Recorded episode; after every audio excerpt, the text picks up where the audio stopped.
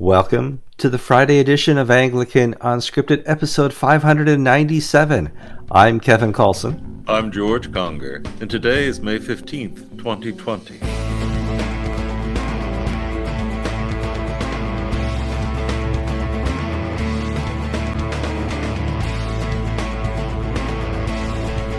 All right, today's going to be more casual. We're in the middle of a hysteric pandemic, and George and I don't want to add to any of that, but we certainly want to keep you grounded with uh, as much factual news as we can and let you know what's going around the world with the pandemic and how the church is responding to it and some of the new. But before we get to the new, and there's a lot of new, let's talk about your responsibility as a faithful viewer here at Anglican Unscripted, and that is to like, you click that little thumbs up either on YouTube or Facebook, share. You really, okay, you guys, you're, you're dropping the ball on sharing. You should be sending this to everybody you know, even relatives, even the crazy Uncle Bob. You should watch us. Uh, you guys are the most faithful commenters. I'd love to see the discussions that are going on in the comments. Uh, right after I published the show, I, you know, within minutes, oh, I'm first here. That's cool. I'm, I'm, glad you guys are like that. That's that's kind of a neat thing about our audience that you like to comment. If you had not subscribed yet, and uh, I'm looking at the the ratings, you know, 70 to 75 percent of you have already subscribed. That's perfect. Yeah, it's a good number. But if you really want to know when the next episode's coming right out, click that little subscribe rectangle. It's red. A bell's going to pop up, and the bell is going to say, click here, and then you'll get instant notifications that we have a new show. Also, we know we're not good looking. It's it's fine. We're, there's no pretense here. We're we're over 45, and you know I, I have trouble with the the razor on top. And George, look, did you finally get a haircut? Finally got a haircut. The barbershops are open. Oh, cool. If you don't want to sit and look at us, you can listen to us on a podcast. You'll find those on the show notes in YouTube on our channel. All right, I got that out of the way. Is what, this is what eight dollars gets you in. Uh, in really, because I still got stubble. I need to, you know, to work on it some more. But uh, I've not gone to a barber in probably two or three years. I just use my beard trimmer, and it just goes wild on top. George, the new. Um, we've talked and hinted about what's you know happening and uh, what will never return to normal in this pandemic, and I've been watching more and more people like my wife who are the essential employees but no longer have to go back to work. Work said you can work from home indefinitely. Now, I've worked from home for about 12 years and I have my home office, which is going to be slowly invaded by my wife pretty soon as we set up a, a desk for her up here. But this there's a new paradigm where people are as productive at home as they are at the office. And I'm watching Barclays, Bank of America, all these big New York firms say, we don't need people coming into the office anymore. We can't justify paying $71 a square foot for rental space in at the corner of Wall and Main when they're doing just fine working at home. And that's kind of be the, the new dynamic as far as real estate goes. And it's going to be hard to watch a place like New York City which has relied highly on its uh, uh, high rents, fold and have uh, real estate problems, George. Yeah, we've we've seen these things in the past. In the uh, '70s, there began the flight uh, out to the suburbs.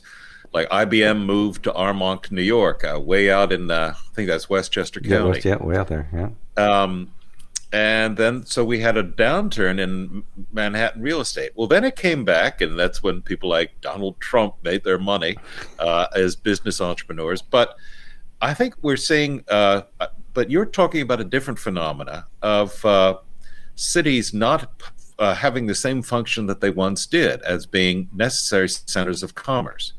When I was very young man, my first job out of college was as a clerk on the commodities exchange I was one of these young men uh, who uh, ran between the trading pit to the brokers on the phones. Uh, but and I, we were number four, yeah. number four World, World, Trade Center. And if you remember the old intro from uh, Wall Street Week with Louis P. Rukeyser of the guys on the phones with the long extension cords, yelling and shouting and making gestures, that's what I did when I was 20 years old.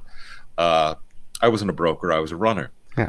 That the stock the stock exchange, the floor of the stock exchange, market making, it's all basically become unnecessary because it's now the NASDAQ, for instance, is uh, displacing the New York Stock Exchange and the American Stock Exchange. You remember that? Oh yeah, uh, well, it's gone. what we're uh, what we're seeing though is another uh, iteration in uh, the commercial culture of the United States with city. I can be, and you and I are examples. We live in smallish town. I mm-hmm. live in a very small town. I live yeah. actually in a village. You live in a uh, village. I live in a, a, a, fledgling township called Milford. Yes, and we're able to have the same degree of access uh, to the international church news, church world, as if we lived in New York or London or, mm-hmm. or Los Angeles. And there's no need. Uh, at this stage, the only need I have to go into my church office is to get away from my wife, but also to do pastoral counseling, to have uh, to have the privacy of being able to speak to people one on one and then, of course, you like to have a secretary with the window in the door to make sure that nobody can claim you're doing bad things. Yeah. Um, no, but and... the whole function of the business space, it, I think this is, it was on this trajectory.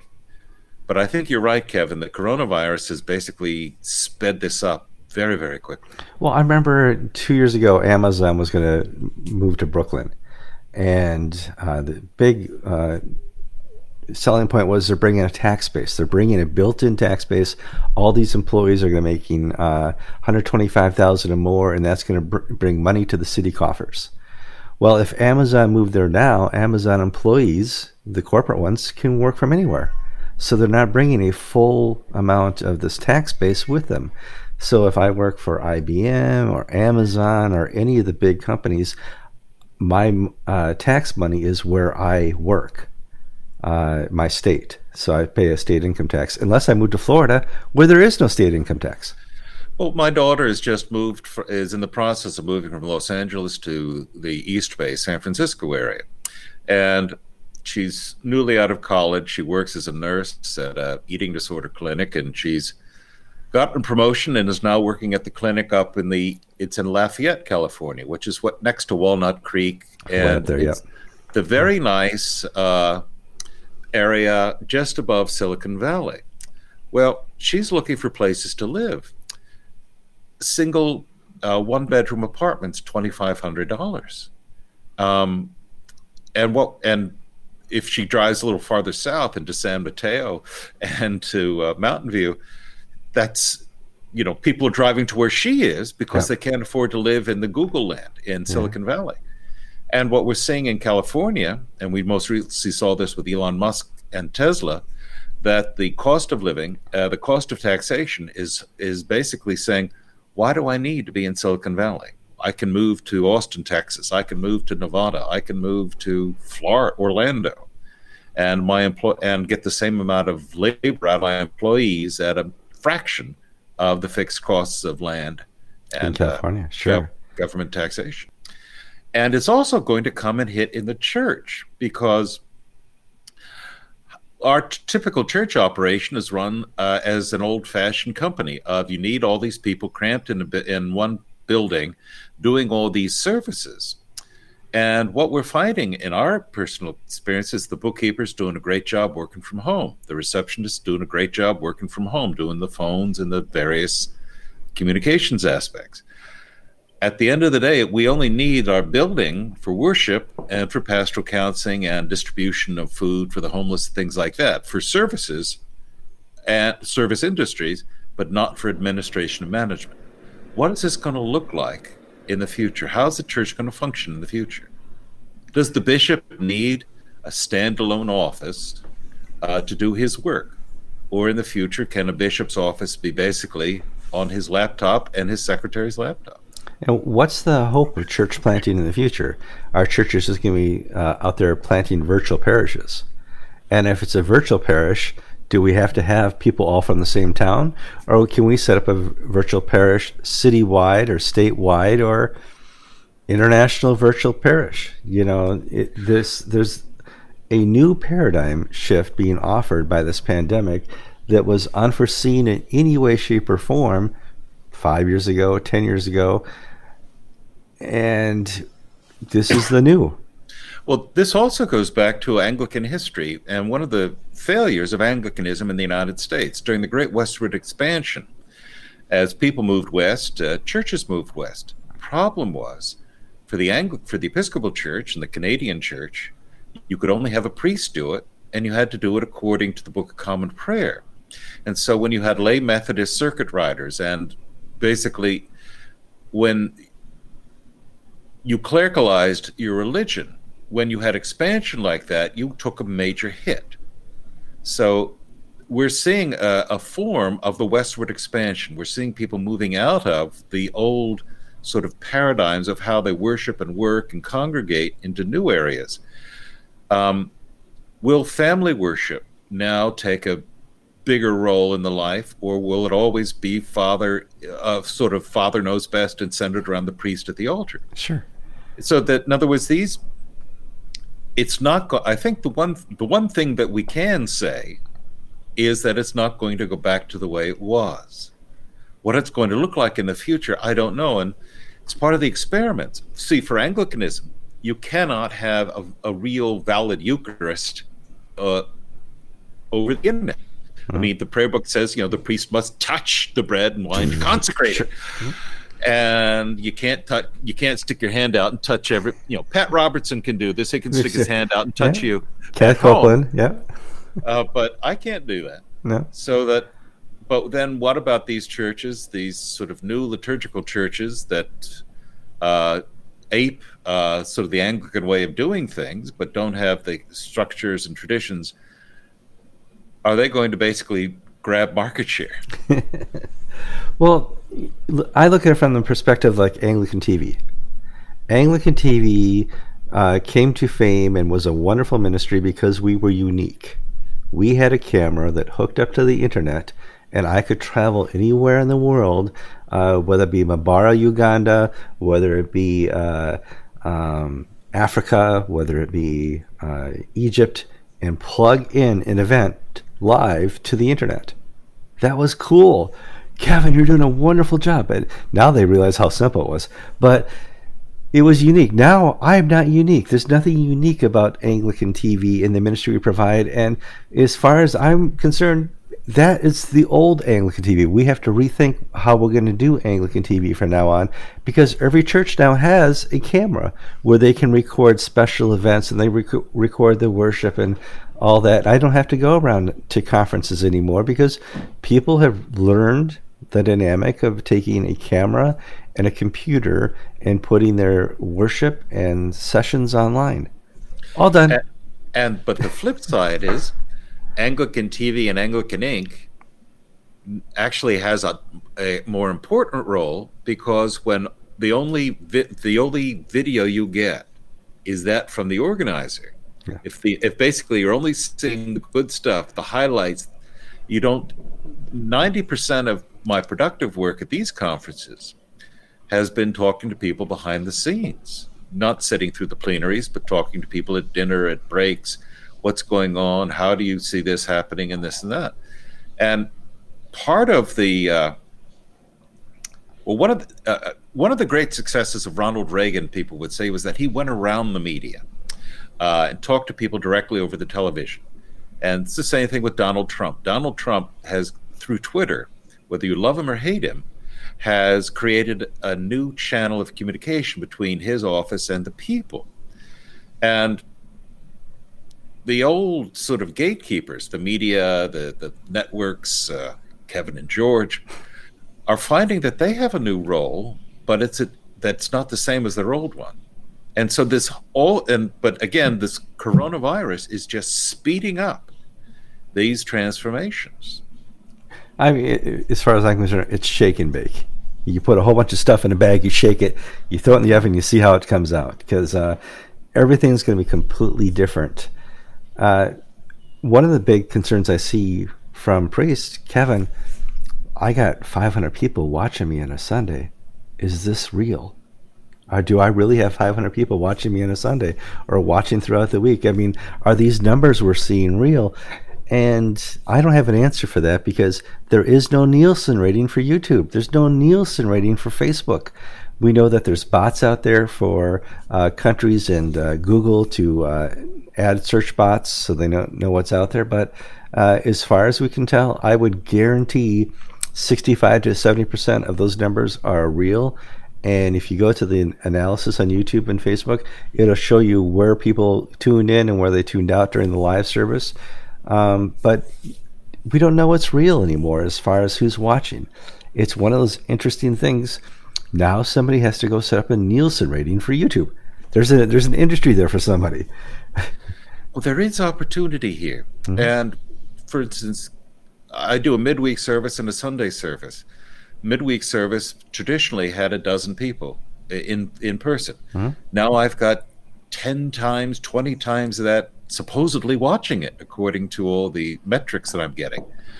Uh, I don't have that ratio on Sunday. We our average was 225. I'm not getting 2,000. Yeah. Um, but I know I'm getting people from far away. But here's the thing: Are they there for 30 seconds? oh, George is doing something. Oh, God, not another service. They click off. Uh, but does that count as a view? Uh, whereas my wife starts early and leaves late uh, in the viewership. We don't know that. And with, so trying to sort of plan, uh, we don't have accurate measurement tools as to what is really working out there. Okay. All right, that's enough pandemic news. Well, actually, the next story is pandemic as well. Um, and it's a hard one because somebody got caught doing what I support him doing. Uh, he he showed up as a, a secret chaplain in a hospital. This is Justin Welby, but he did that after telling everybody you can't do that. Uh, Kevin, what are you talking about? George, what am I talking about?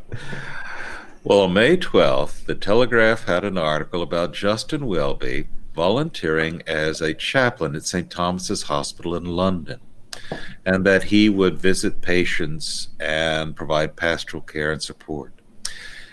Now, let me sort of step back because I'm going to offer commentary about that, um, rather and rather than the actual actions themselves. Justin Welby has a history of good intentions and bad execution. This is different from Katharine Jefferts Schori, who had bad intentions and excellent uh, execution. Jeez, indeed no opposite. she was good at achieving it. Justin Welby's leadership of the Church of England wanted to set an example for the rest of England, and so they shut down the churches, including to their own clergy, which was a step far beyond the government's ask and was not well thought through and has led to all these charges that the Church of England has abandoned the public square, it's become privatized. It's just been a fiasco. Justin Welby set out rules that uh, early on clergy were uh, offering to volunteer at hospitals to meet the crisis. And the Church of England said no. Then they relented a bit and said, You may be a volunteer if you're under 60 and in good health, if there's nobody at your home who is vulnerable, and if the hospital provides the PPE personal protection equipment that you need to do your job properly. Justin Welby, 64 years old. Uh-oh. According to his own rules, he should not be doing this at St. Thomas's Hospital. Now, never mind that he's never actually been a hospital chaplain, and there is a oh, that's a whole those, new dynamic. There's a you know hmm. there's a dynamic there of training and experience and but you know, let's put that to one side. The, the his intentions of reaching out to people. The Telegraph article said that he finds a great deal of solace in doing this, and that's true. I find that as well. But the execution of of one rule for you and one rule for me is just a, another addition to his missteps that just so hold him up to ridicule and to not being taken as a serious, weighty figure.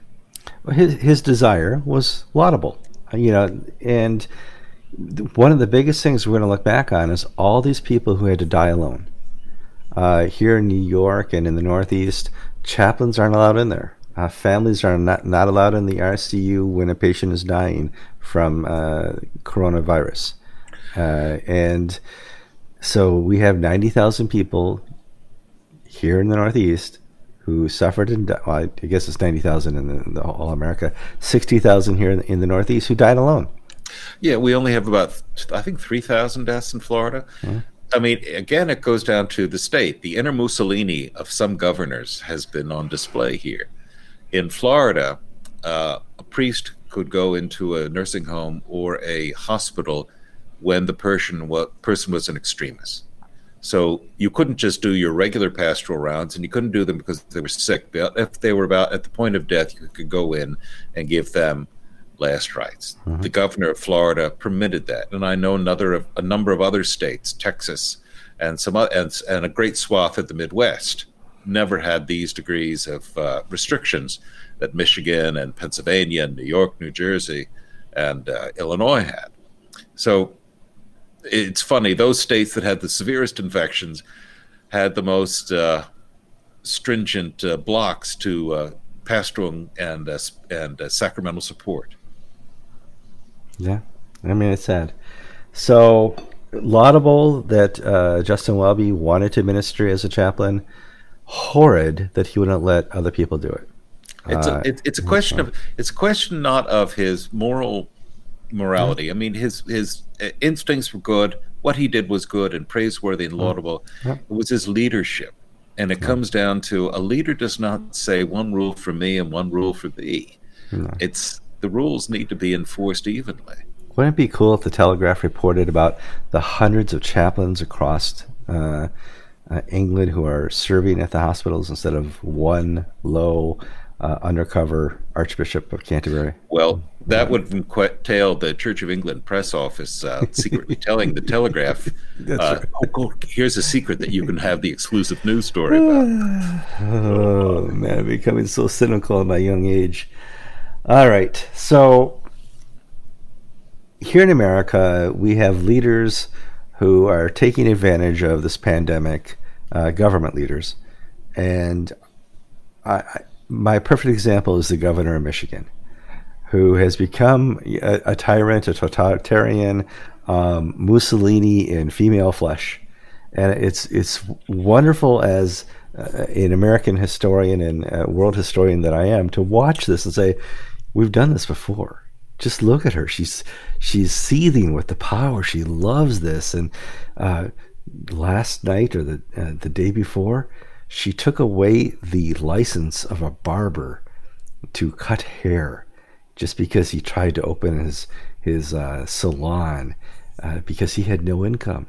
As a self-employed person, he didn't qualify for unemployment insurance and stuff like that. I know I'm self-employed, and so he had nothing and at the yeah, the, her final victory in this, well, I've just take away your license.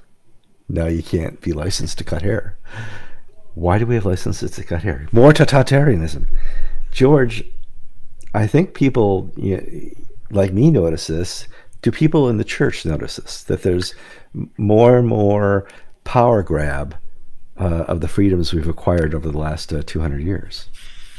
Yes, on May 7th, Archbishop Vigano, and you may remember the name, he was the former papal nuncio in, in oh my. The Boy, who has a home, who has a home line? Pastors oh. have home lines. Call from 800 service. AT&T is telling me I have a phone call. oh boy! Hopefully, my wife will pick that up and not have it in the background.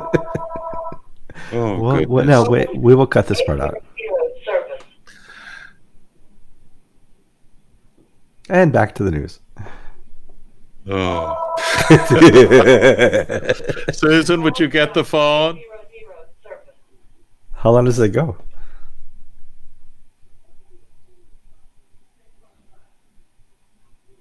All right. Hopefully she's got it. Uh-huh. Kevin, so, can you redo that intro sure. again? So let's transition to another story. Um, it's my love is history. I like to read history books and I've studied world history and American history and European history. And one of the nobody ever lets a good pandemic or war go without f- finding out how they can become more powerful. And in this pandemic, I'm watching some state leaders and government leaders uh, here in America and around the world demonstrate what I would say is not democratic thought, freedom thought. And the state is saying, listen, we're here to protect you from you. We're here to make sure that you don't go out and harm other people. And we can do that by restricting your freedoms uh, and by taking away some guaranteed constitutional privileges just temporarily so that we can save more and more people. And I use as an example the governor of Michigan, who in this last six weeks has come out as, you know, a I don't want to be nasty in my words, a person with totalitarianism leanings, uh, Mussolini in female flesh. I don't know how else to say this.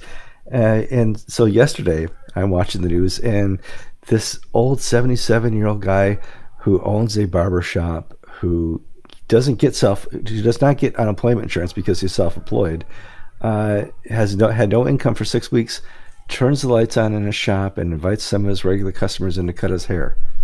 And she pulls his license and shuts him down and says, you know, no suit for you, basically. And I'm like, I hope the church is paying attention to this, George.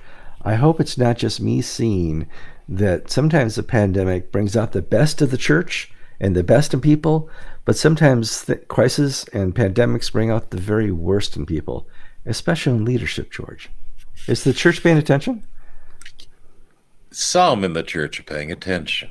On May 7th, uh, Archbishop Vigano, many of you will know his name. He was the one who was the former papal nuncio in Washington who released all the information about Cardinal McCarrick being a pervert and has been sort of in a quiet Cold War with uh, Pope Francis over the uh, abuse uh, culture within the Catholic Church. Archbishop Vigano uh, released, authored a letter along with a number of other Catholic bishops, and now three cardinals have signed on, and a number of clergy and lawyers, and it's, and it's written to Catholics and people of goodwill of all faiths. So this is an open letter and was published on May 7th.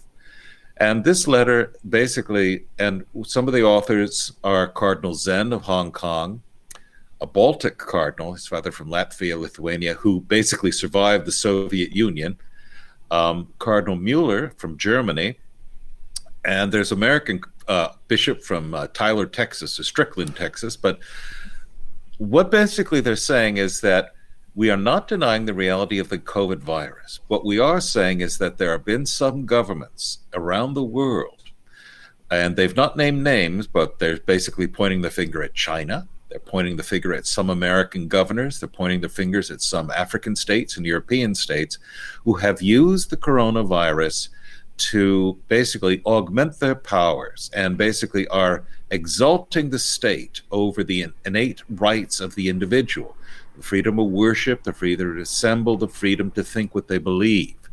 And this is a path that we need to protest and say, no more. We're not going down this road. And the hierarchy, the Vatican has not said anything, and I'm not aware of any Anglican bishops who have uh, said anything on this point. And the Church of England actually they're they're actually going farther than the government in supporting shutdowns. But there's a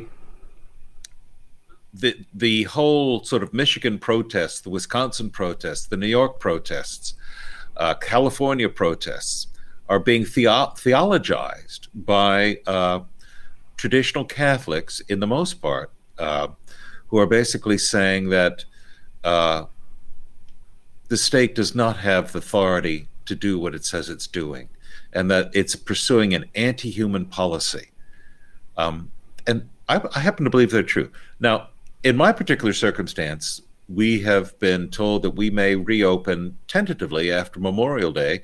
We have to have 25% attendance, no more. Uh, we have to wear masks. We have to do all through these steps. And the vestry and I have been discussing this. Do we even want to take that risk? Because we have a predominantly elderly congregation. So, but the, at the end of the day, it comes down to our local decision and the decision of the individual whether or not they wish to attend. No one can compel them. And I think the issue here is compulsion.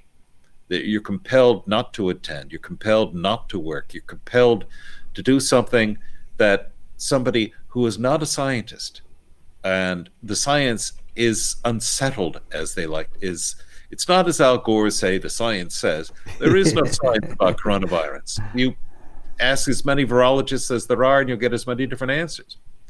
What's happening and why, and what the future is going to bring. But it's interesting that the churches, and I expect this to gather momentum and other religious groups to p- pick up and run with it. The churches are basically saying that the state, there are limitations in the national, nat- natural authority of the state and that when they conflict the right, uh, the God-given rights of men and women, the rights of men and women take precedence over the right of the state. It's just it's one of those times in human history that we're going to look back on and we're going to see that there were good actors and there were bad actors, and uh, some people see a huge conspiracy, uh, new world order uh, happening here. I don't see that, but I do see some people who got that taste of power and they like it you know, they like being able to to tell people what to do. They like to be able to uh, affect an economy. They like to be able to uh, close the churches and I'll I'll reopen them when I feel like it. Attitude, and I it's it's hard to watch, but we've seen this so many times in the last fifteen thousand years of uh, of Judeo-Christian uh, history, where you get a little bit of power and you, you run with it. And hopefully, the governments, when this is over, don't run with that power.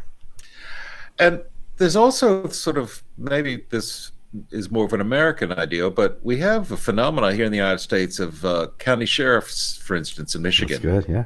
And in uh, various uh, parts of the Northeast where they have these lockdowns, are saying, we're not going to arrest anybody who violates the governor's order. Uh, the governor of Michigan has put out 78 executive orders that have not been ratified by the legislature that uh, there are legal and judicial challenges to her constitutional authority to say you can get an abortion, but you can't get a knee replacement. Uh, in other words, she's gotten to that degree of minu- uh, minutiae, and sheriffs are not enforcing these rules. Um, so that there's an American streak of uh, you're not going to tell me what to do. Well, uh, one of the geniuses of our constitutional form of government is checks and balances. You know, there's just not a whole lot the executive can do if the other two branches don't want to do it, and, and vice versa. And so we're in this this paradigm shift of watching uh, the constitutional state at work. And I, I don't wish to get into partisan politics, but in Florida, we've seen the Democrats and Republicans work play together well. Miami and Bra- Dade County and Broward County are the heart of the Democratic establishment in Florida. The rest of the state, except for spots here and there, are Republican, and the governor's Republican. He has worked very well, positively, with Miami and Dade County, and I don't know whether it's we're blessed or he's taken the he, they collectively have taken the right steps, but you know, the coronavirus, I'd say it's not a big thing down here. It's fearful. We're scared. Sure. But we're not New York. We're not New Jersey. We're not Pennsylvania. And they've taken very different, uh, how should I put it, combative stances toward those who disagree. My home state of Wisconsin is at war. The Republican uh, Supreme Court of Wisconsin is at war with the uh, Democrat governor, uh, Democratic governor of Wisconsin, and they're fighting it out. And uh, they overturned his executive order to lock down the state. And 15 minutes later, the bars and taverns are full of people drinking and celebrating that the governor's uh, wicked witch policies are thrown out. And I'm looking at this on TV and I'm thinking natural selection. Well, you know? it's also it's what it's what happened in the Church of England. The bishops of the Church of England decided to do a do a Mario Cuomo. That's right. Uh, no, Mario's dead. Uh, Andrew That's Cuomo. Right, Andrew Cuomo. do an Andrew Cuomo and uh-huh. basically say we're going to micromanage it such that you cannot, you priests, we're going to contradict canon law, which says you must celebrate and must be present in your churches on Sunday. We're saying you're not allowed to do that even though they you don't have we don't have the authority to do that and we're going to micromanage your life and not let you make an adult decision that's what the governors of new york and pennsylvania and these other states have done yeah. um, give a shout out to uh, uh, the ACNA and the some Episcopal bishops, my bishop here. They've been quite clear as to what they think, but at the end of the day and they've given you know we if you do reopen, you need to have 20, you know you need to follow these guidelines. Sure. Yeah. But the choice to reopen or close under these parameters rests with your clergy and wardens. Mhm. Um, maybe it's because of my temperament. I find that a much more appealing approach than to have some unelected, unaccountable person telling me what to do. Amen. I'm Kevin Kallsen. I'm George Conger, and you've been watching episode 597 of Anglican Unscripted.